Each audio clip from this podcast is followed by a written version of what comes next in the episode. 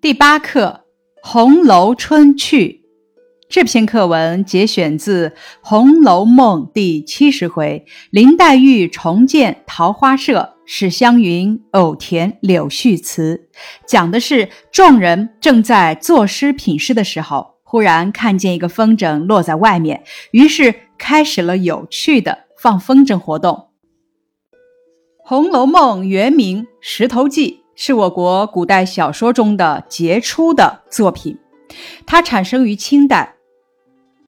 小说以贾、史、王、薛四大家族的兴衰为背景，以贾宝玉、林黛玉的爱情悲剧为主线，着重写贾家荣宁二府由盛到衰的过程，揭露了封建地主阶级、中贵族集团的腐败。揭示了封建社会必然灭亡的历史趋势，体现了追求个性自由的初步的民主主义思想。《红楼梦》塑造了许多栩栩如生的人物形象，有姓名称谓的七百三十二人，无姓名称谓的二百四十三人。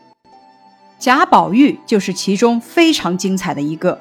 贾宝玉性格叛逆，尊重个性，平等待人。他出生在封建贵族家庭，却追求自由。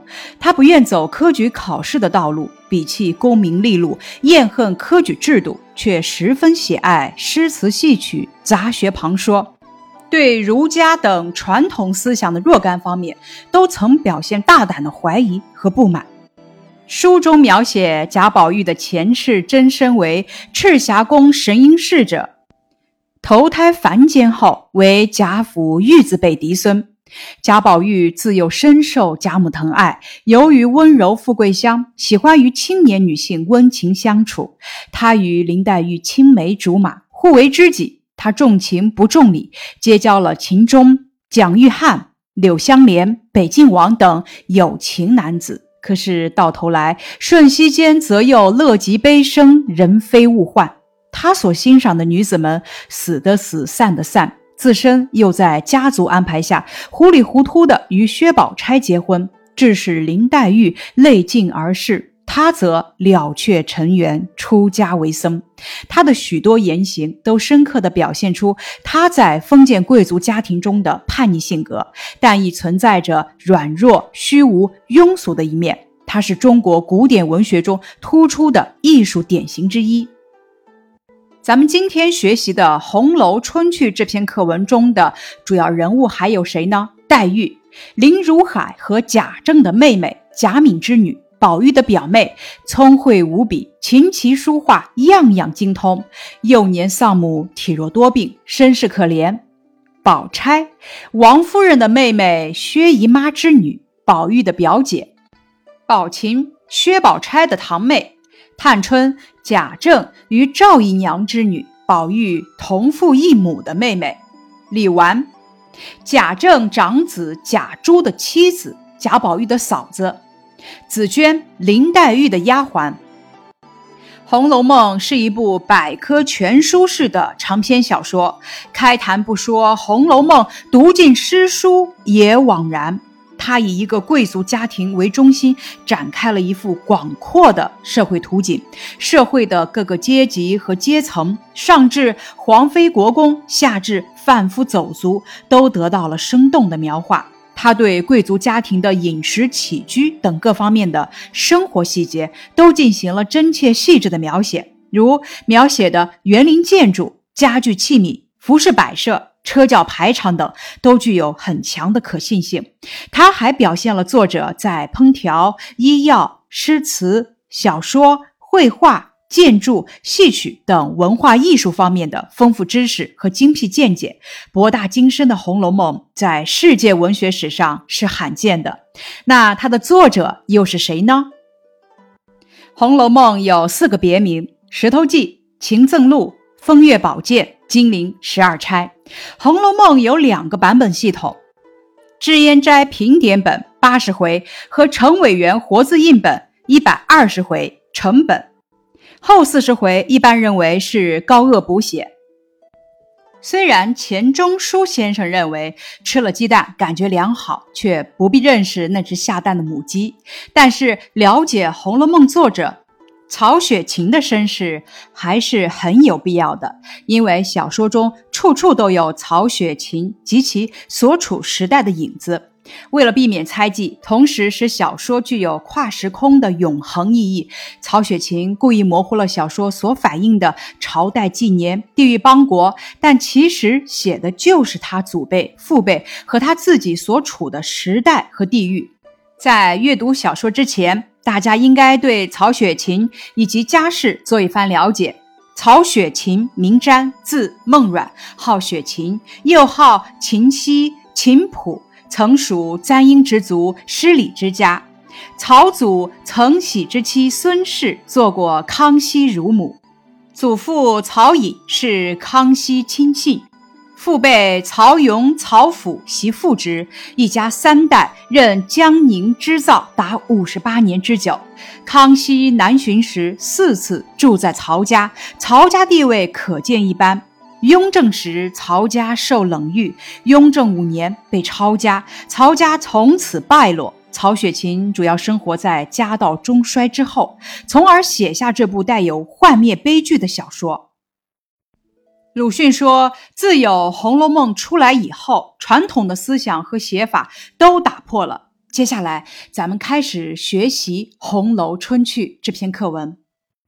本课的学习目标，首先要认识“替”“烟”等十个生字，读准多音字“喇”。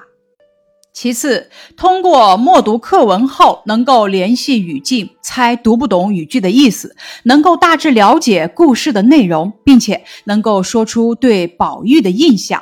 第三点，本课的重点内容，通过抓言行细节、品人物性格的方法阅读课文，感受人物形象。第四点，结合阅读链接，感受放风筝的有趣场景，了解关于放风筝的民俗。接下来，咱们开始学习本课的会认字。屉字义指器物中可以随意拿出的盛放东西的部分，常常是狭形或是分层的格架。组词有抽屉、笼屉。嫣字义指美好鲜艳，组词有嫣红、嫣然；讳字义指避忌，有顾忌不敢说或不愿说，组词有忌讳、讳避；晦字义指昏暗不明，组词有隐晦、晦气；墩字义指厚而粗的木头、石头等，组词有木墩、桥墩。钗字义指妇女发髻上的一种首饰，组词有凤钗、金钗。纹字义呈花纹状的云彩。袭字义袭击指趁敌人不备给予攻击，组词有袭击、偷袭。垫字义指放在底下或铺在上面，组词有垫桌子。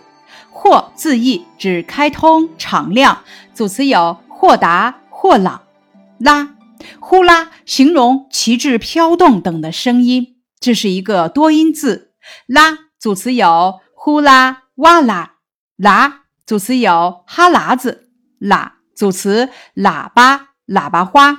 在呼啦、哇啦、豁啦啦等词语中读啦，在哈喇子一词中读喇，在喇叭、喇叭花等词语中读喇。例句：他想把水倒掉，结果不小心自己摔倒了，哗啦一声，喇叭掉在了地上。本课出现了一个多义词“忌讳”，第一种意思指因风俗习惯或者个人原因等，对某些言语或者举动有所顾忌，积久成为禁忌。第二种意思指对某些可能产生不利后果的事力求避免。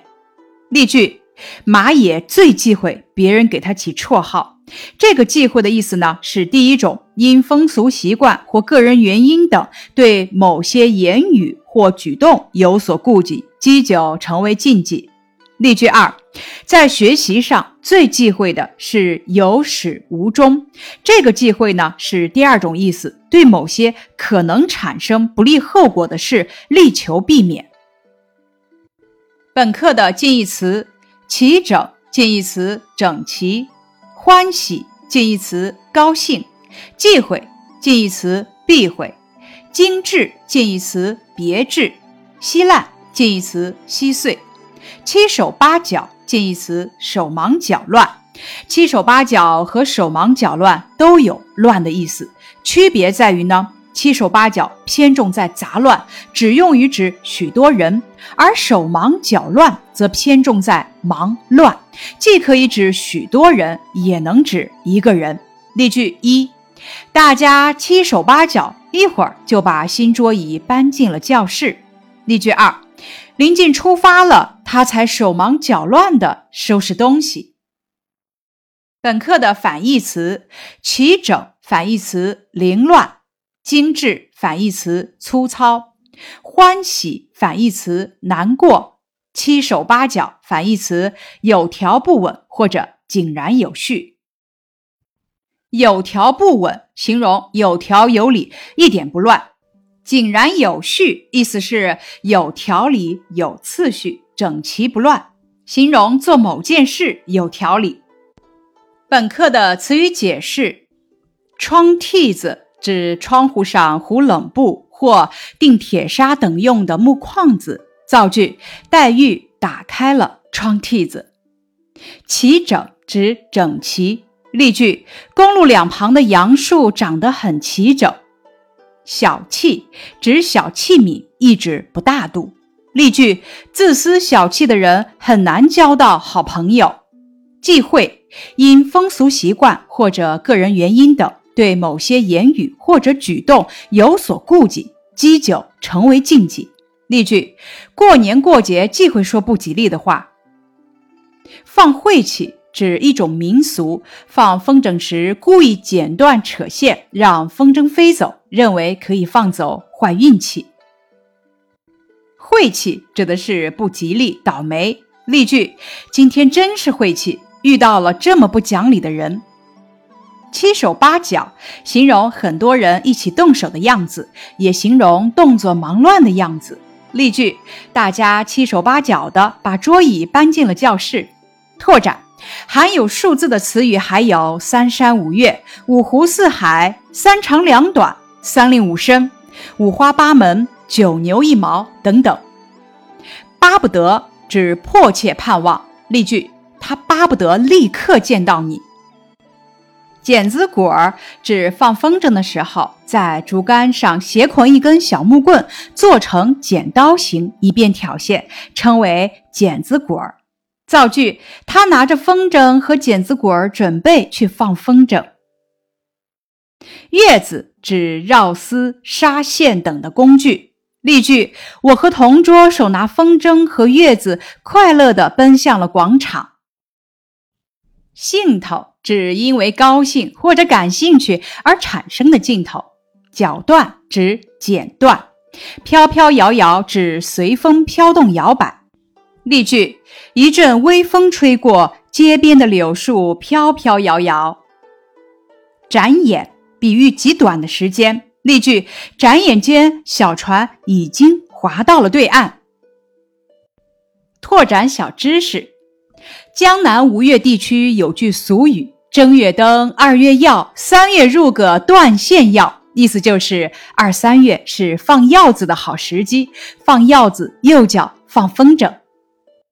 最早的风筝是由古代哲学家墨翟制造的。据《韩非子外储说》载，墨翟居鲁山（今山东青州一带），啄木为药，三年而成飞，一日而败。是说墨子研究了三年，终于用木头制成了一只木鸟，但只飞了一天就坏了。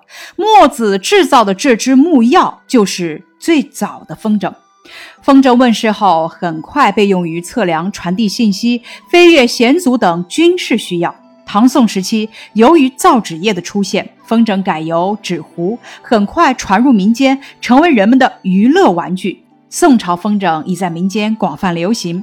随着国际交往的增加，风筝流传到世界各地。先是传到日本和朝鲜等近邻国，后又漂洋过海传到了缅甸、马来西亚、印度尼西亚和新西兰，直到更远的东方岛屿上。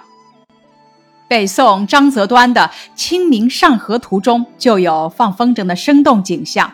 清人高鼎也在村居中写道：“儿童散学归来早。”忙趁东风放纸鸢，可见放风筝早已成为一种文化的传承。江南吴越地区均有二三月放风筝的习俗。民间放风筝，一般人只知道是一种文化娱乐活动，但是在古代，这里面还包含着一种江南古老的习俗——放晦气。在《红楼梦》第七十回中，就有一段关于宝玉、黛玉等人放风筝的生动描写，也就是咱们接下来要学习的《红楼春趣》。以上是《红楼春趣》的预习内容，感谢你的收听。